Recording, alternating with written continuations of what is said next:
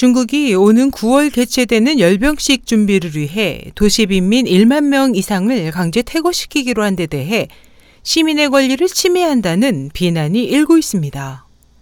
현지 보도에 따르면 지난 3일 중국 당국은 열병식 행사에 앞서 도시 정화를 위해 생지족 1만 2천 명을 강제 퇴거시키겠다고 밝혔습니다. 생쥐족은 베이징 등 대도시 아파트 지하의 좁은 공간에 사는 도시 하층민을 뜻하며 개미처럼 일하지만 좁은 지하 공간을 벗어나지 못한다 하여 개미족으로도 불립니다.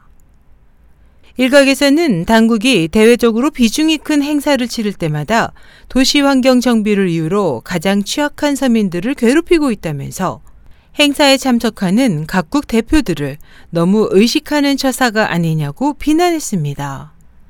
또 각 대회 행사 때마다 거칠애와 체면에 치중하는 당국의 악습을 이젠 바꿔야 한다면서 인력과 예산을 허비하면서까지 생활이 궁핍하고 힘겨운 빈곤층을 더 이상 막다른 곳으로 몰아내서는 안 된다고 지적했습니다.